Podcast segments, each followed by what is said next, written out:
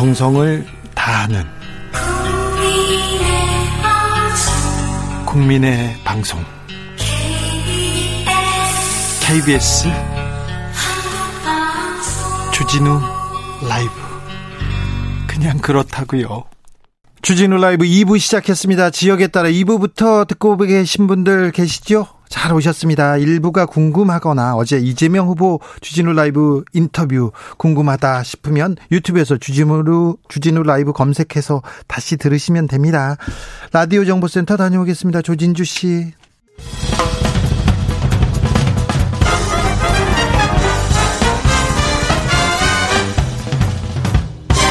훅 인터뷰 모두를 위한 모두를 향한 모두의 궁금증 훅 인터뷰 대선이 70여일 앞으로 왔습니다. 아, 그런데 이준석 대표가 직책을 선대위에서 모든 직책을 내려놓겠다고 해서 국민의힘은 또 내분에 휩싸였습니다.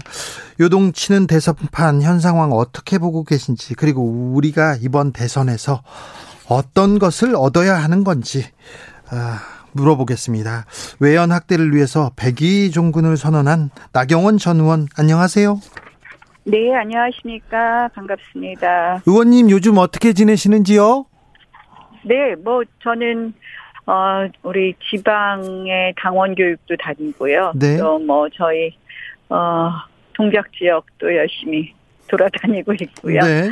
어뭐 제가 할 수 있는 여러 가지 선거 운동을 조용히 하고 있습니다. 네. 어, 여기저기 이렇게 다니면서, 다니면서, 어, 일을 많이 하신다고는 얘기는 들었는데, 막상 선대위 핵심에는, 윤선, 윤석열 핵심에는 막, 막상 당을 운영하거나 대선을 치러본 경험 있는 사람들, 진짜 실력자들은 좀 부족하다 이런 얘기도 있습니다.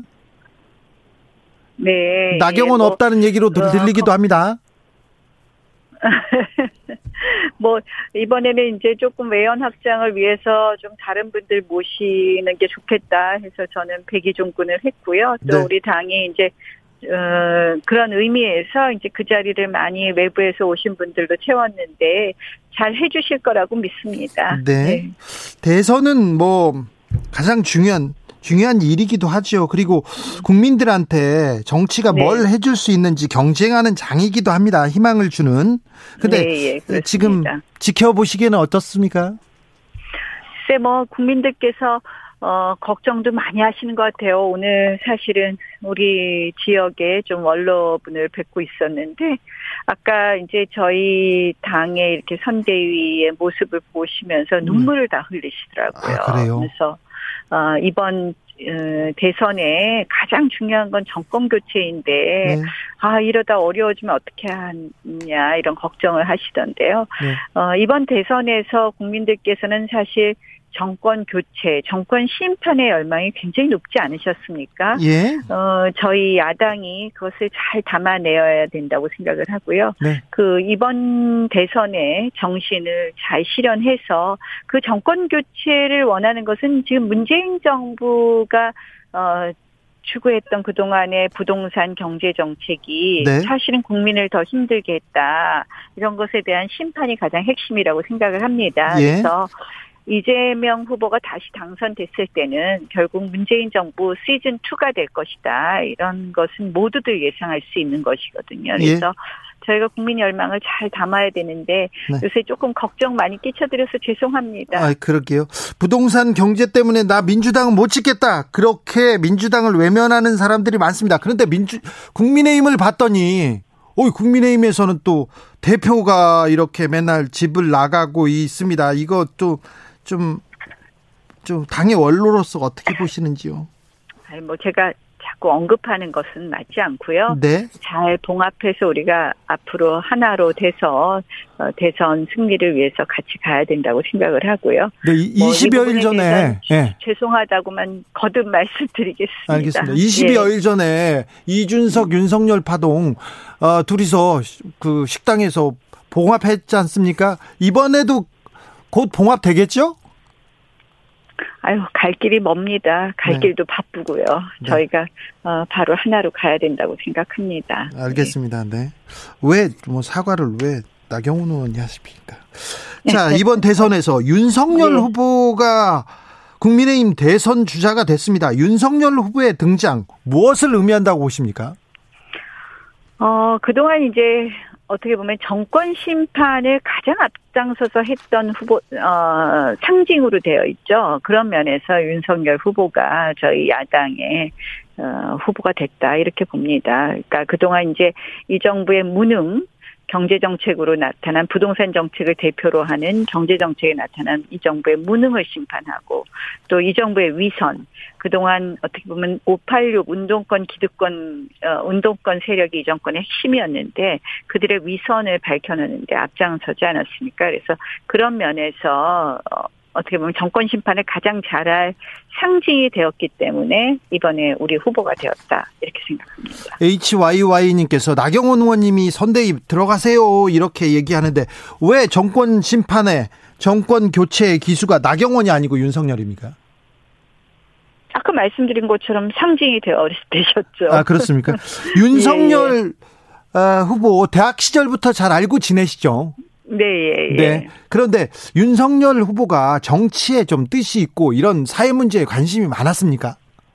예, 그렇습니다. 이제 많은 분들께서 아 검찰총장 하셨으니 전체적인 사회 문제를 잘 아실까 또 그동안 국가나 이런 어 사회에 대한 어 생각을 많이 하셨을까 이런 어 이렇게 의문 네. 가지시는 분들이 계시는 것 같아요. 그런 사람 많습니다. 예. 예, 저희 어, 대학 때 이제 같은 고시원에서 공부를 한 적이 있었는데요.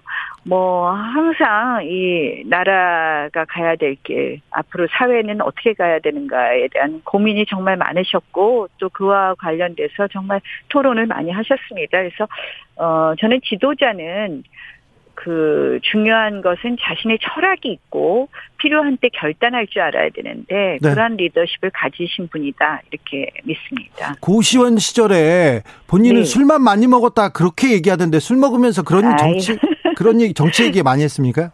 아니고 말씀을 그렇게 하시 어, 재밌게 하신 거고 네. 어, 실질적으로는 그렇게 뭐 어, 무슨 술하고 상관없이 우리가 어, 그런 토론을 많이 했던 그런 기억입니다. 아 그렇습니까? 예, 예, 예. 네, 대통령의 덕목을 그때 보셨는지요 혹시 윤석열 후보한테? 어, 윤석열 학생한테. 뭐, 네.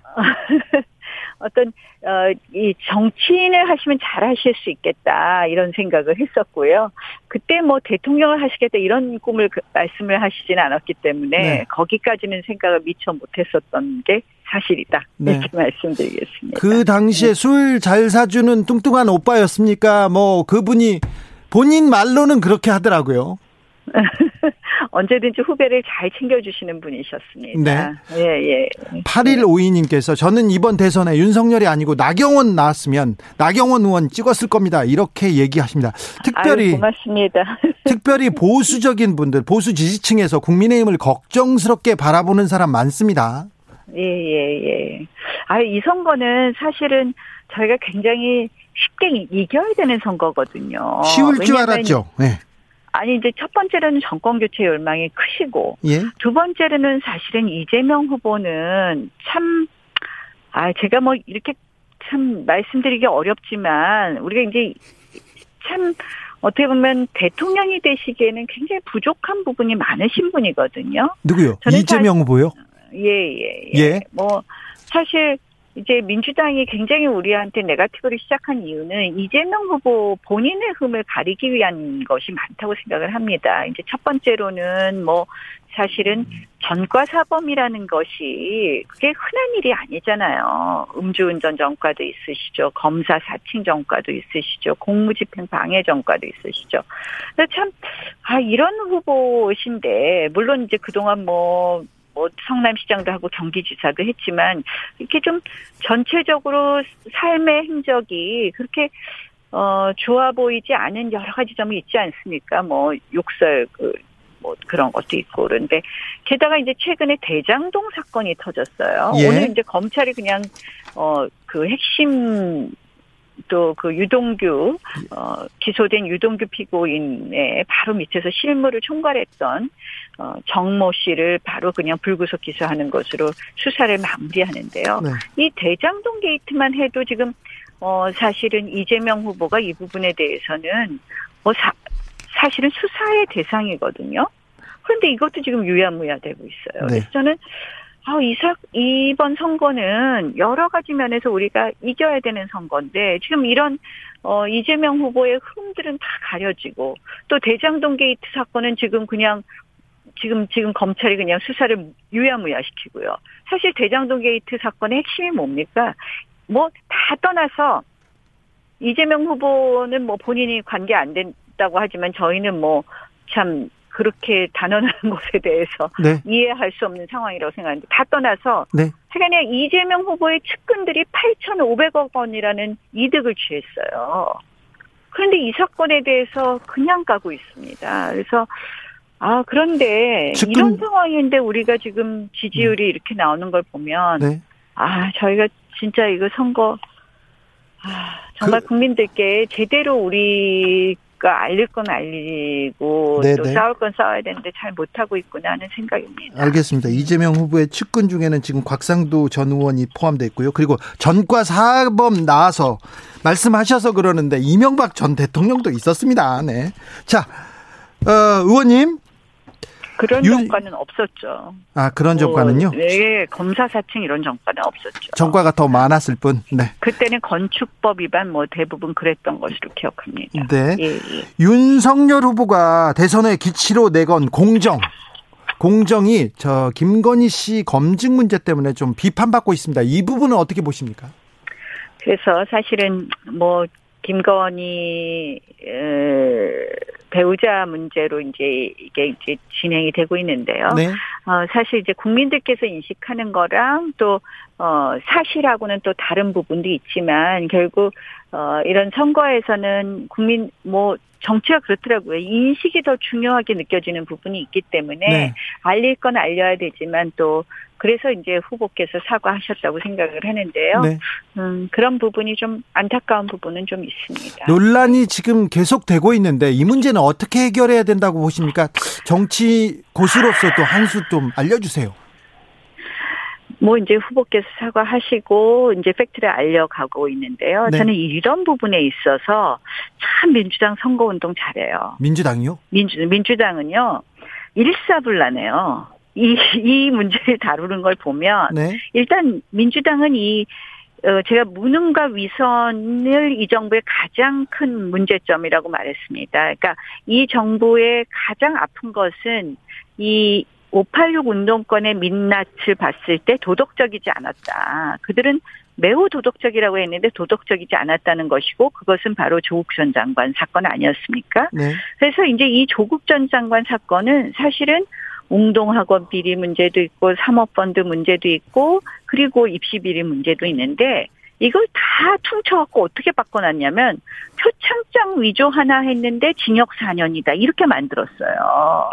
근데 사실은 그게 아니잖아요. 사모펀드 관련해서 무죄를 받았어요. 그 관련이 없다고 나왔습니다. 재판에서. 그, 그, 지금 이제 그 부분도 지금 계속 진행 중인데요. 저희는, 어, 사실은 그렇다고 보기 어렵다고 보고요. 예. 사실, 아니, 이, 가만히 생각해 보세요. 저는 사모펀드 유무죄를 떠나서, 자, 청와대에 들어갔으면요. 은행에 저축 있으면 그냥 저축 그냥 놔두는 게 맞거든요. 네네. 그런 걸 펀드에 투자한다는 것 자체로도 우리는 의심받아야 된다고 생각을 하는데 네. 어찌 되었건 이 모든 사건을 표창장 하나로 바꿔놨어요. 그래서 아 억울하다 이렇게 만들어 놓고 이 이제 우리 후보 배우자에 대해서는 이제 아 그러면 표창장 하나 하고 이렇게 자꾸 비교를 하는 거예요. 여기도 주가 조작도 있고 경력 의혹이 부풀려졌다 뭐 이렇게 주가 얘기하죠. 조작은 지금 오랫동안 탈탈 털었는데 아직까지 기소를 못하는 걸 보면요. 네. 저는 그 부분에 있어서는 뭐 저도 뭐 내용을 몰라서 말씀은 못 드리지만 네. 뭐 지금 검찰이 수사 시작한 지 1년이 넘었다는 거 아닙니까? 네. 근데 아직까지 기소 못하는 거 보면은 사실은 어뭐 없다고 봐야 되는 거 검찰 아닌가 이렇게 수사는 봅니다. 좀 부족합니다. 검찰 수사는 좀 근데 문제가 보세요. 있습니다. 법무부 장관이 현역 국회의원 출신이에요. 저는 사실 제가 이제 어제 아, 그런 글을 페이스북에 쓰기도, 했, 쓰기도 했는데요. 네. 이런 선거 처음 봤어요. 선거에서 가장 공정해야 될 자리가 행안부 장관하고 법무부 장관이거든요. 예. 행안부 장관은 경찰 조직, 그리고 선거를 총괄하는 선관위 어, 선거를 총괄하는 자리죠 사실상 법무부 장관은 검찰 조직을 갖고 있어요. 그래서 늘 선거를 앞두고 대통령은 행안부 장관과 법무부 장관은 적어도 정치인 출신을 두지 않았었습니다. 그게 어떻게 보면 선거에 대한 예의라고 생각을 하는데요. 지금 정부는요 행안부 장관, 법무부 장관이 그냥 과거 정치인도 아니고 현역 국회의원이에요. 현 정부는 그러면 예의가 없습니까? 저는 그런 면에서는 사실은 아 이거는 민주주의에 대한 예의가 없는 것 아닌가. 네. 보세요. 법무부 장관은 대장동 게이트 사건 수사 무마해. 그리고 공수처장은 저희가 그렇게 반대했던 공수처장은 뭐 하고 있습니까? 뭐 그뭐 뭐 5천만 건인가가 고발이 됐는데 24건을 수사한다면서 그중에서 4건이 윤석열 후보 사건이에요. 저는 참 이 야당이 너무 불리한 선거를 하고 있다. 그런 생각을 합니다. 민주당이 정치 공세를 잘하고 국민의힘은 정치 공세 잘 못하고 그리고 또 어, 검찰도 공수처도 민주당 편입니까? 그러면 의원님이 생각하시기에는 그럼요. 네, 지금 뭐 공수처가 아니 검찰총 다 그렇잖아요. 검찰총장 출신이지 않습니까? 윤석열 후보는 지금 검찰총장이 누굽니까? 윤석열 후보 저 윤석열 후보를 시시때때로 공격했던 이성윤 전 중앙지검장 아닙니까? 아니요 김호수 어. 검찰총장입니다. 아, 김호수 검찰총장. 네, 검찰총장은 네, 김호수입니다. 어, 맞아요. 맞아요. 네. 제가 7, 요새 정치 잘 안 보고 있어서. 알겠습니다. 7700님께서 나경원 의원님 여성 정치인의 네. 상징이십니다. 나경원 의원님 팬이 많네요. 그런데요, 여성 정치인의 상징. 네. 지금 뭐 국민의힘의 상징적 여성 정치인으로서 이수정 교수 신지혜 대표 영입은 어떻게 보고 계십니까? 여성 표심 좀 잡고 있는 것 같습니까? 뭐 저희가 넓게 어 문을 연다 이런 면에서 저는 어 그렇게 우리가 지켜보는 것이 맞다고 생각을 하고요. 네. 후보께서는 뭐어그 이제 후보와 당 선대위가 그 논의해서 어 모신 분이니까 그 역할 해주실 거라고 생각합니다. 네. 대선까지 78일 남았습니다. 아까는 구도상 절대적으로 유리한 선거인데 아, 대선은 어떻게 전망하십니까? 저희 지금 이제 다시 처음부터 시작하는 그런 마음으로 네. 어 정말 국민들께 더 열심히 다가가려고 노력해야 될 것 같습니다. 그냥 저는 사실 뭐 다른 말씀 길게 안 드리고요. 네. 국민들의 열망을 못 담아서 죄송하다 말씀 드리고 네. 어, 저도 하여간은 미랄이 돼서 열심히 하겠습니다. 나경원 네. 의원이 이렇게 기운 없고 이렇게 사과하고 이렇게 그 낮게 이렇게 얘기하는 건 또 처음입니다. 아닙니다. 저 우리 저저제 진심을 좀 믿어주세요. 알겠습니다. 말씀 네. 잘 들었습니다. 나경원 전 의원이었습니다. 감사합니다. 예, 고맙습니다. 정치 피로, 사건 사고로 인한 피로, 고달픈 일상에서 오는 피로. 오늘 시사하셨습니까? 경험해 보세요. 들은 날과 안 들은 날의 차이. 여러분의 피로를 날려줄 저녁 한 끼 시사. 추진우 라이브.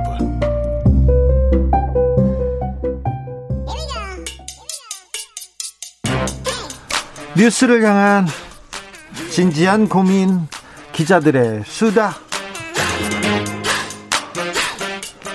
라이브 기자실을 찾은 오늘의 기자는 은지옥이요. 시사인 김은지입니다. 오늘 준비한 첫 번째 뉴스 가볼까요? 네, 법무부가 박근혜 전 대통령이 정신건강의학과와 치과 진료를 받고 있다라는 사실을 공개했습니다. 법무부가 먼저 이 얘기를 했어요. 좀 이례적이죠? 네, 굉장히 이례적인 상황이 맞습니다. 법무부가 구체적인 질환은 공개하지 않았지만 네. 박전 대통령이 정형외과와 치과, 정신건강의학과 등의 전문의 진단을 받은 사실을 공개했는데요. 네. 박근혜 전 대통령은 2017년 3월에 구속 수감됐습니다. 네. 그리고 이후에 어깨 관절과 허리 디스크 질환으로 여러 차례 정형외과에서 치료를 받았다라고 하는데 네. 교정당국의 의견에 따라서 박 전 대통령은 내년 2월까지 서울구치소로 복귀하지 않고 병원에 머문다라고 하는데요. 11월부터는 아예 바깥에 지금 머물고 있습니다. 네, 앞서서 네 차례 입원한 적이 있습니다. 박 전 대통령은 2017년 3월에 구속된 바가 있는데요. 2019년 9월에는 어깨 힘줄이 파열돼서 수술받고 78일 동안 입원한 바가 있고요. 또 지난 7월에도 한 달여간 성모병원에서 입원해 있었습니다. 예. 그런데요, 아무래도 어, 연말이어서 연말이어서 박 전 대통령 건강 뉴스가 이목을 끕니다. 언론에서 여기저기서 사면 얘기하고 있거든요. 네, 이제 신년 특사가 있기 때문에 그런 것과 연관시켜서 보는 시각들이 특히 보수 언론 중심으로 나오고 있는데요. 네. 법무부가 우선은 어제 오늘 신년 특별사면심사위원회 연건 맞습니다. 그런데 네. 여기에 심사 대상으로 박근혜 전 대통령이 올라가 있지는 않다라고 하는데 이명박 전 대통령도 올라가지 않았다면서요? 네, 그렇습니다. 그렇기 때문에 사면에는 포함되지 않을 것으로 보이는데요. 네. 그래서 보수 언론을 중심으로 형 집행 정지를 통해서 박근혜 전 대통령이 석방될 가능성이 있다. 이런 분석이 나오고 있습니다. 그 전에도 형제 집행, 형 집행정지를 신청한 적이 있어요. 형 집행정지는 어, 교도소에 수감돼 있는데 건강이 너무 나빠서 치료를 해야 돼서 형을 집행을 보류하고 바깥에 나가서 치료받아라 이런 뜻이거든요. 네, 그렇죠. 말 그대로 형을 집행한다라고 하는 건데 그것에 대한 권한이 검찰이 가지고 있습니다. 예? 그래서 2019년 4월과 9월달에 박근혜 전 대통령이 유영아 변호사를 통해서 신청한 바가 있거든요. 예? 그때 서울중앙지검이 받지 않았었는데요. 그때 어, 어디가 아프다고 이렇게 진단 진단서를 내고 그랬는데 어, 의사들이 천천히 뜯어봤는데 너무 건강해져 있었어요. 그래가지고 그때는 형집행정지가 네, 보류됐습니다. 예, 당시 윤석열 후보가 서울중앙지검장이었고 네. 또 이후에는 검찰총장을 했을 때였습니다. 네. 근데 동아일보가 오늘 아침 전한 바에 따르면 법조계 의견이다라고 하면서 박 전 대통령의 건강 상태가 더 나빠지면 서울구치소장이 직권으로 형 집행정지를 신청할 수 있고 그런 다음에 서울중앙지검에서 석방을 허가할 가능성이 있다라는 건데요. 네. 특히 박근혜 전 대통령이 장기간 이어진 수감 생활로 정신적으로 불안정한 상태다. 이렇게 전하고 있습니다. 이 부분은 재벌 회장님들이 많이 써먹는 써먹는 그 수법이기도 한데 아무튼 건강이 좀 좋지 않다. 예, 그래서 사면은 몰라도 형 집행 중 정지를 해줘 라 이런 의견이 많이 나오고 있다고 언론에서 크게 쓰고 있습니다. 네, 동아일보가 특히나 정신적으로 불안정한 상태다 이렇게 전하고 있습니다. 네. 이제 그러다 보니까 정치권에서도 이런 주장을 한 정치인이 있는데요. 예? 국민의당 안철수 대선 후보입니다.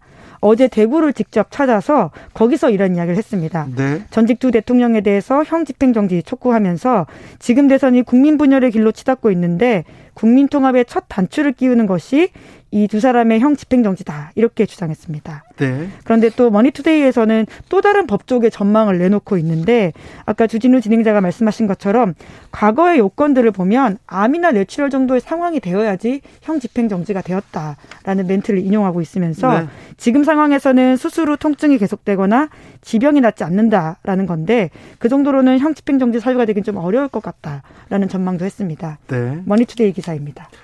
어, 박근혜 전 대통령이 수감되기 전에는요 불규칙적인 식생활 그리고 밥을 잘 안 드셨대요.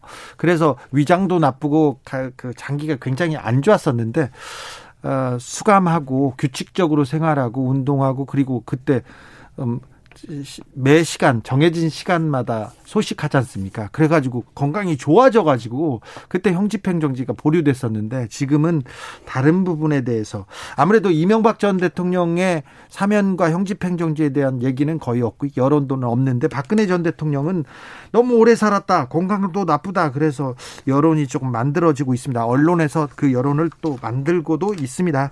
다음으로 만나볼 뉴스는요. 네, 배드 파더스 즉 나쁜 아빠들이 공개됐습니다. 정부가 직접 공개했는데요. 네, 저 저는 이 공개 찬성합니다. 네, 이혼한 뒤 10년 넘게 자녀 양육비를 주지 않은 나쁜 아빠 두 명의 신상 정보가 공개됐는데 여성가족부 홈페이지에서입니다. 그, 그러니까요. 그런데 자녀 애인데 자기 애인데 먹여야죠. 그리고 가르쳐야죠. 돈은 줘야 될 거 아닙니까? 뭐만 공개됩니까?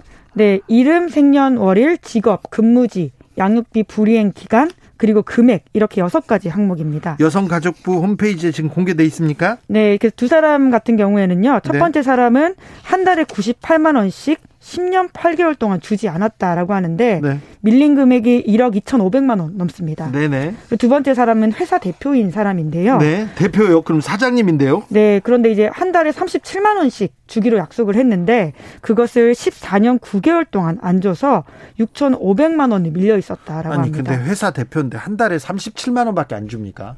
이거 그것도 치... 안 줬다라는 게 핵심입니다. 아, 네. 예.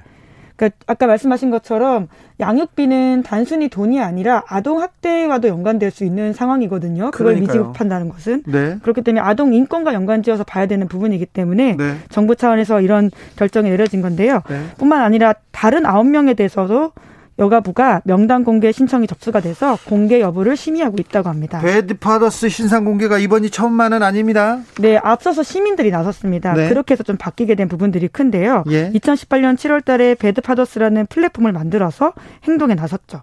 그때 미지급 사례 1000건 가까이가 해결되었다라고 하는데 네. 이런 활동을 통해서 정부가 국회가 움직여서 법이 바뀌었습니다. 예. 그렇게 해서 여가부가 이번에 좀 조치를 취할 수 있게 된 건데요.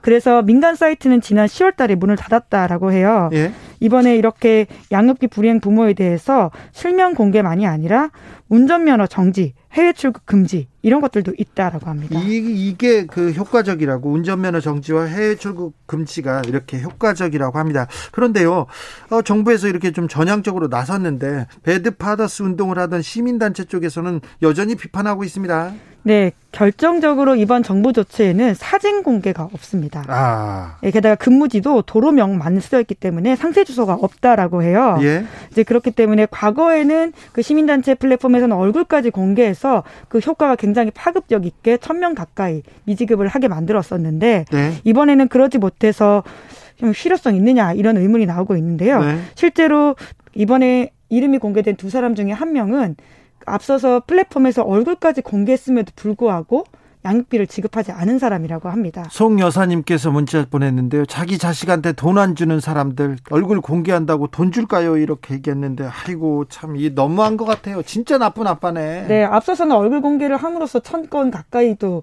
해결이 됐다고 하곤 라고는 하는데요. 네. 이제 그럼에도 불구하고 이번에 이제 정부 조치가 좀 부족한 게 아니냐라는 것이 시민단체 쪽 이야기라고 합니다. 아이고 참. 아이고 참 자기 자식한테 돈을 안 주다니. 네, 게다가 배드파더스 아까 시민단체 플랫폼이 문 닫고 나서는 앞서서 양육비 주다가 다시 끊어버린 사례도 있다라고 해요. 그래요? 예, 그러니까 정말 얼굴 공개됐을 때만 잠깐 주다가 다시 하지 않는 사람들이 있다 보니까 여러 가지 실효적 조치가 무엇인지에 대한 고민들이 좀 필요한 것 같습니다. 참 나쁜 아빠들 빨리 저기 양육비 주도록 어떤 활동을 좀 더 해야 될 것 같습니다. 정부에서 좀 조치를 더 취해야 될 것 같습니다. 네. 마지막으로 만나볼 뉴스는요. 네, 칠레에서 35살 좌파 대통령이 탄생했습니다. 가장 젊은 젊은 대통령이 나왔습니다. 전 세계적으로 주목받고 있습니다. 네, 1986년생이고요. 예. 이 당선자는 가브리엘 보리치 의원입니다. 86년생입니다. 네, 그래서 이제 앞으로 4년간 칠레를 이끌게 되는데 네. 칠레는 4년 중임 대통령제이거든요. 예. 좀 눈길을 끄는 게 칠레는 결선 투표제를 하고 있는 나라입니다. 네. 그래서 1차 투표 때는 2등을 했다라고 해요. 예. 그런데 결선 투표로 가면서 이걸 뒤집고 큰 차이로 1등을 해서 대통령에 당선됐다라고 하는데요. 네. 확정 결정이 되자 이제 이런 당선 사례를 밝혔습니다. 칠레가 신자유주의 요람이었다면 이제는 신자유주의 무덤이 될 것이다. 우리는 더 이상 가난한 사람들이 불평등에 대한 대가를 지불하도록 허용하지 않을 것이다. 네. 이렇게 이야기했고요. 또 여성 지지자들을 향해서는 우리 사회의 가부장적 유산을 청산하는데 정부가 앞장서겠다. 이렇게 약속했습니다. 어떤 공약을 내걸고 당선됐습니까? 거기에서는 또 경력 위조 그런 거 없었죠? 네, 의원이었기 때문에 앞서 많은 검증이 되었던 것으로 보이고요. 예? 물론 개인적으로 자신이 알았던 병에 대해서는 고백한 적이 있다라고 합니다. 예? 강박증 같은 걸 알아서 자신이 그런 병과 싸우면서 어떤 고생을 했는지 이야기도 했다라고 하고요. 예? 몸에 타투가 있어서 또 그런 것도 이야기는 했다고 하는데 아, 그래요? 예, 경력 위조는 하지 않은 것으로 보입니다. 예? 예, 대신에 공약들이 굉장히 주목을 받았는데 주당 근로 시간을 45시간에서 40시간으로 줄이겠다 아, 이야기를 했다라고 하고요. 예. 그리고 주당 근무 시간 우리보다 어, 더 적죠. 예, 예. 네, 그리고 녹색 투자 늘리고 그리고 연금과 의료 시스템 개혁해서 격차를 줄이겠다라는 것들을 많이 강조했다고 합니다. 자, 이분은 언제부터 정치를 한 건가요? 네, 그러니까 2011년에 대규모 학생 시위를 이끌면서 굉장히 주목을 받았다라고 하는데요. 학생회장 출신이고 학생 운동을 그 주도했었습니다. 네, 그러면서 100명의 젊은 지도자에 선정될 정도로 깜짝 스타가 되었는데 네. 바로 직후에 국회의원직에 도전을 해서 두 번 연속 대, 국회의원을 했다라고 합니다. 예. 그러면서 대선 주자로서 두각을 나타냈고 그리고 특히 이제 위기가 왔을 때 정치인들은 더욱더 자기의 장점들을 발휘하지 않습니까? 네. 2019년에 칠레 전역을 휩쓴 대규모 시위가 있었는데 네. 이때 반정부 시위가 아주 크게 있었다라고 네. 해요.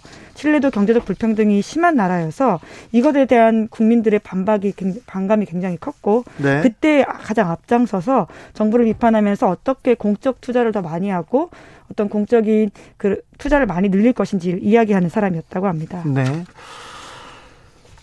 남미는요, 중남미는 한 나라에서 정치 상황이 바뀌지 않습니까? 그게 이렇게 도미노처럼 이렇게 영향을 받기도 합니다. 네, 이제 그게 이제 소위 pink tide 그러니까 분홍색 물결 이런 이야기가 나오고 있는데요. 네.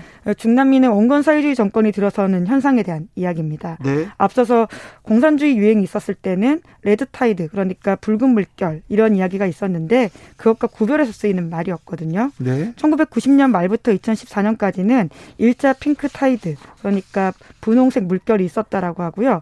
이번에 다시 2차가 오는 게 아니냐 이런 전망이 있는데요. 칠레는 앞서서 이야기했던 것처럼 이렇게 보수 우파 정권 밀어내고 좌파가 자리를 잡기 시작했고요. 멕시코와 아르헨티나도 좌파 좌파. 정권 들어섰다라고 합니다. 예. 내년에 콜롬비아와 브라질 대선이 예정되어 있는데 네. 여기서도 정권이 바뀔 가능성이 크다라고 합니다.